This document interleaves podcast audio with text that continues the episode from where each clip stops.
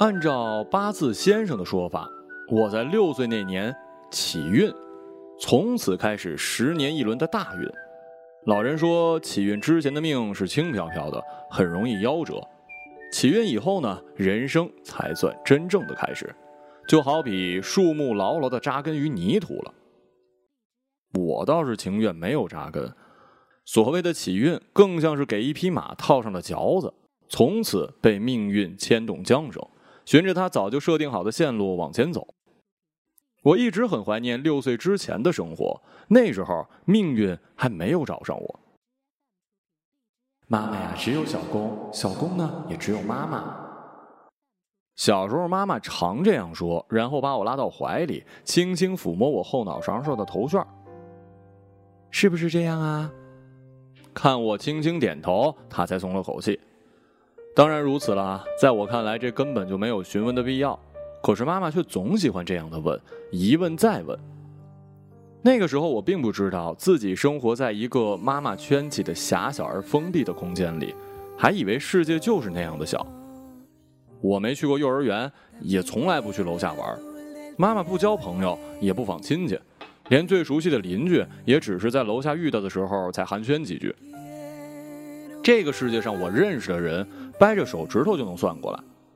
多数的时间里，我们哪儿也不去，只待在家里。家呢，是两间很小的屋子，统共不到三十平，被塞得满满当当的。妈妈喜欢买东西，虽然生活很拮据，但她却坚守着这一丁点的乐趣。托外贸批发站的工作女同学买来的旋转木马八音盒和打着太阳伞的洋娃娃，在玻璃厂门口抢购低价处理的残次花瓶，到古玩集市上淘回失了声的老收音机。她像是一只筑窝的燕子，隔些日子就得衔回一点什么。这些没用的东西总是摆在家里显眼的位置，什么鞋子啊、雨伞啊、脸盆，这些常用的却因为缺乏美感而被藏在了看不见的地方。他们在床底下挤得都快要窒息了，有时候撩起床单露出半个脑袋透口气。我们躲在密封罐头式的家，把时间挡在外边，所以那段时间好像过得特慢。除了那些没用的摆设，我妈还很喜欢买衣服。不过其实她的很多衣服也是摆设，根本没穿过。但是她们都非常漂亮，大衣有别致的领子，裙子有特别的下摆，羊毛衫的毛线一点也不扎人，软的让我总想用脸去蹭一下。妈妈把一件因为颜色太艳而从来没有穿过的桃粉色毛衣给了我，让我枕着她睡觉。因为我特别喜欢闻那上面一股特别的香味，像是腐烂的甜苹果。而我也有一些漂亮的衣服，虽然没有妈妈那么多，背后有半扣的小西装坎肩，红黑大方格呢子外套，还有胸前绣着船锚标志的白色毛衣。它们只有一个缺点，那就是不怎么合身，大多数太肥了。妈妈说再放几年就能穿了。虽然很少外出，但每一次出门，妈妈都会把我打扮一番。我记得有一次跟妈妈在巷口遇到了楼下住着的美珍阿姨，她用羡慕的目光打量着我们。瞧瞧，她伸手摸摸妈妈身上那件驼色的呢大衣的领子，这身行头又是哪个外国亲戚寄来的吧？妈妈微笑不语。我抬头看他，我可不知道我们还有什么外国亲戚呢。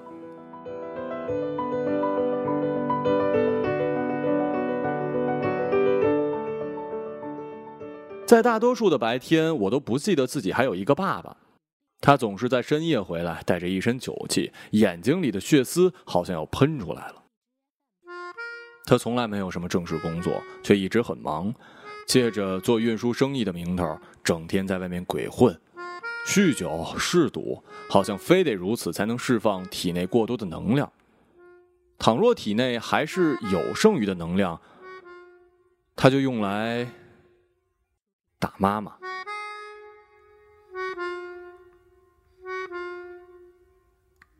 从记事的那天开始，我就总是看到妈妈被打，也看到过妈妈对此早已经习惯了。她只是希望暴力发生的时候我已经睡着了，如果还没有，或者被惊醒，妈妈也希望我能像睡着了一样，不要哭，不要喊，好让一切快点过去。我的确是这样做的，乖乖地待在黑暗里，屏住呼吸，不发出任何的动静。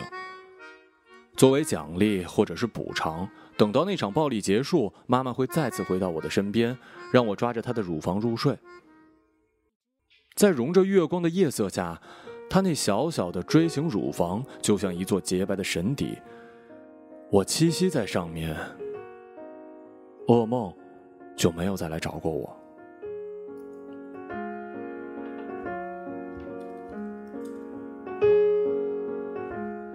但也有的夜晚，妈妈没有回到床上，在梦的间歇里，我醒过来，跳下床，走到另外一间屋子的门外。爸爸跟妈妈躺在大床上，爸爸褐色的大手笼盖在我的神底上。早上醒来的时候，妈妈又回到了床上，正靠在床背上，抱着肩膀发呆。我端详着她手臂上被香烟烫起的水泡，用手指轻轻地触碰它们，指肚掠过亮晶晶的凸面，有一种奇妙的触感。我数着她身上的淤青，一块一块的，就像是下雨之前天空里的云彩。新的、旧的，似乎从来没有彻底好过。长大以后我才发现，并不是每一个女人的皮肤都像妈妈那样薄的近乎透明，幽蓝色的毛细血管暴露在表面，那么的脆弱，轻轻一戳就破了。我喜欢看她受伤的样子，那时候她显得特别美，所以我以为她也喜欢自己受伤的样子，甚至是为了受伤才来到这个世界的。我也是后来才知道，妈妈的确有外国的亲戚，她的祖父一九四九年去了台湾，从那儿又去了美国。不过据我所知，他的祖父没有联系过他，他的父亲是独子，被祖母一个人拉扯大。在他出生不久，祖母跟父亲病死，母亲在稍后的三年自然灾害里饿死，他被过继给了祖父弟弟的儿子，由他抚养长大。文革之中，表叔一家因为他有祖父的海外关系，成天被批斗，他整日在惶恐之中长大，生怕他们会因此抛弃了他。恐惧的阴影一直在他的眼睛里，如同白垩纪时代动物逃亡时留下的足迹。他的美丽与那种恐惧相互依存着。当我的爸爸第一次在展览馆的门口遇到在那里做讲解员的他时，也许就感觉到这个女人身上有一种他想要赶尽杀绝的东西。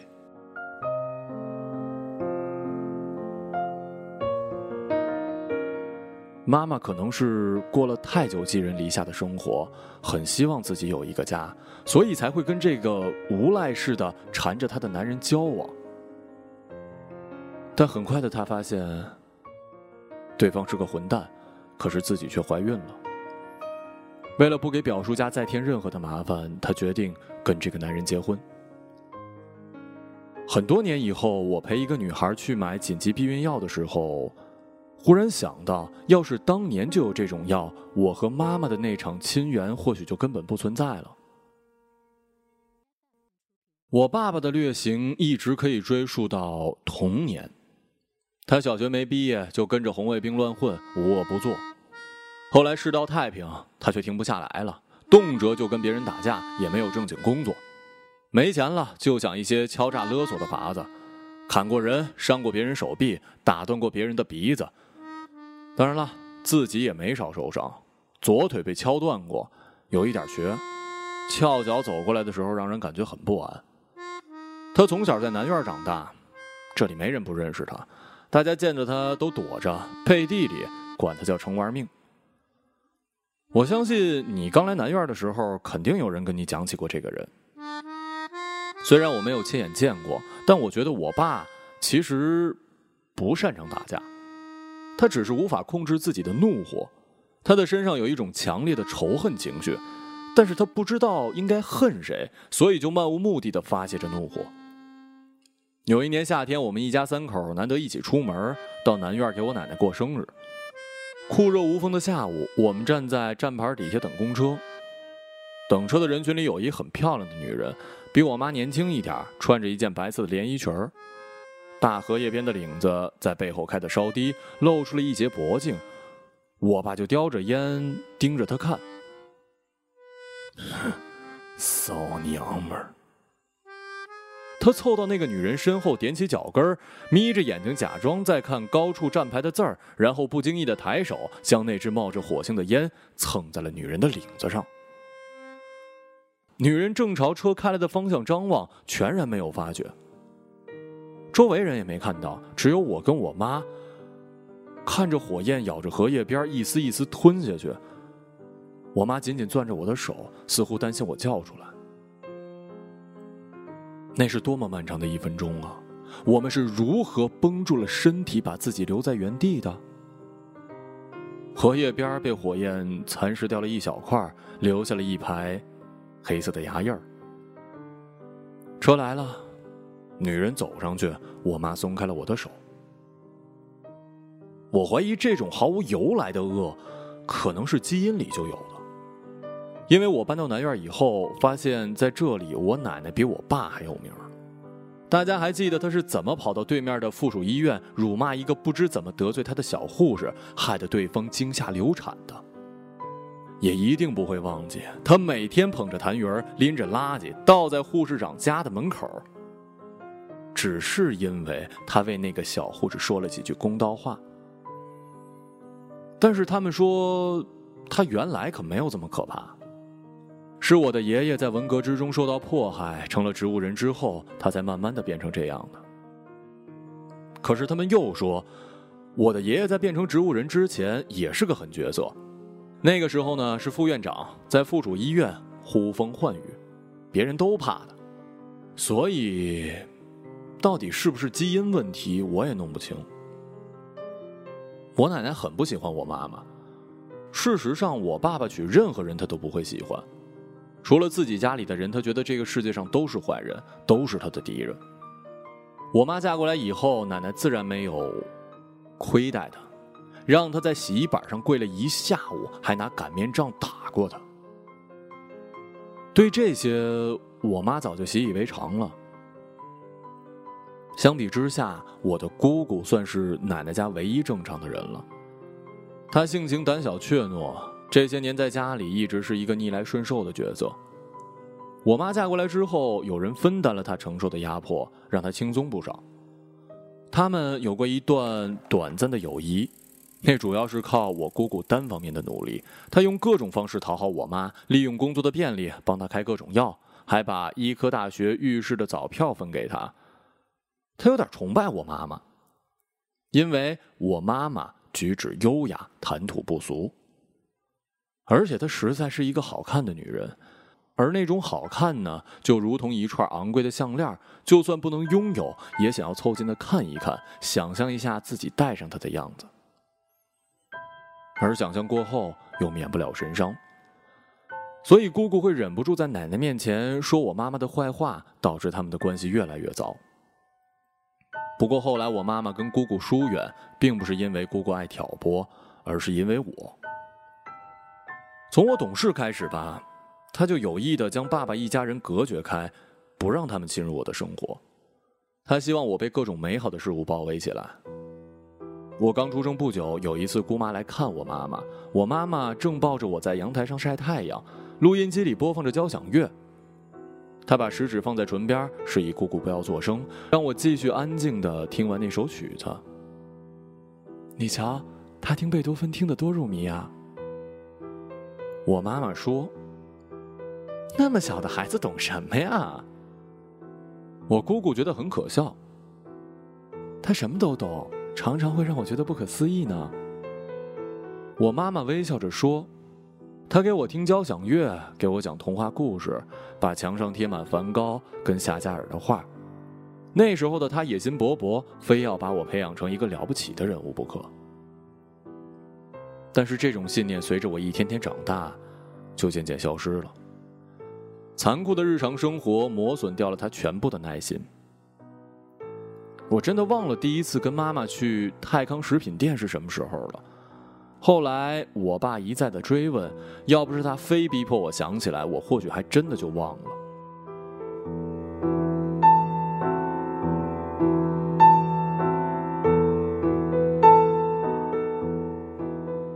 我只是记得每次都是下午，我妈妈领着我穿过一条，我妈妈领着我穿过一条街去泰康食品店买点心。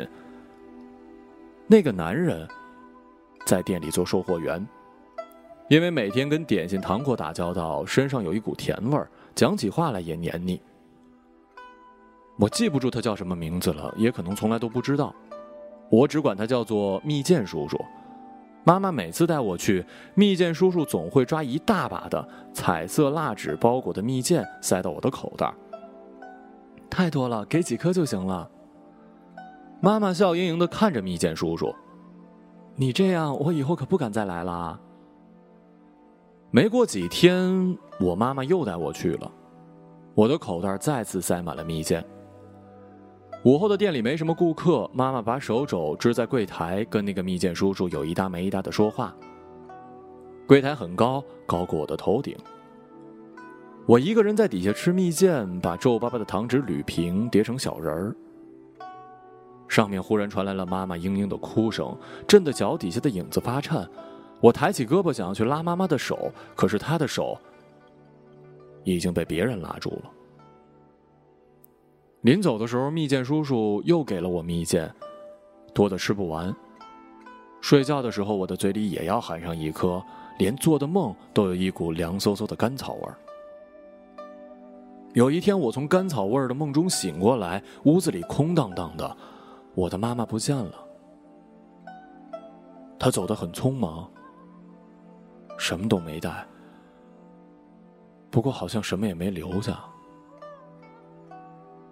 他唯一留给我的是两颗因为吃了太多蜜饯而蛀坏的牙齿。妈妈走了以后，我被送去了奶奶家生活。记得那一年，我在生日的前一个早晨醒来，发现一颗牙齿从嘴里掉出来，我开始换牙了。我把那颗牙托在手心儿，观察上面褐色的蛀斑，口腔里荡起了一股酸液。久违的甘草味又翻了上去，但很快的退了。那短暂的涌现似乎只是为了和我道个别。姑姑说，上排掉的牙呢，应该埋进土里，下排掉的应该扔到高处，这样新牙才会长得好。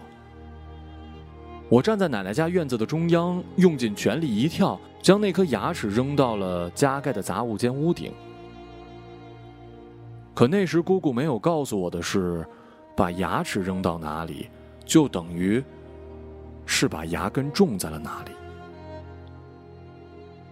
于是我在奶奶家那栋楼里一住就是二十多年。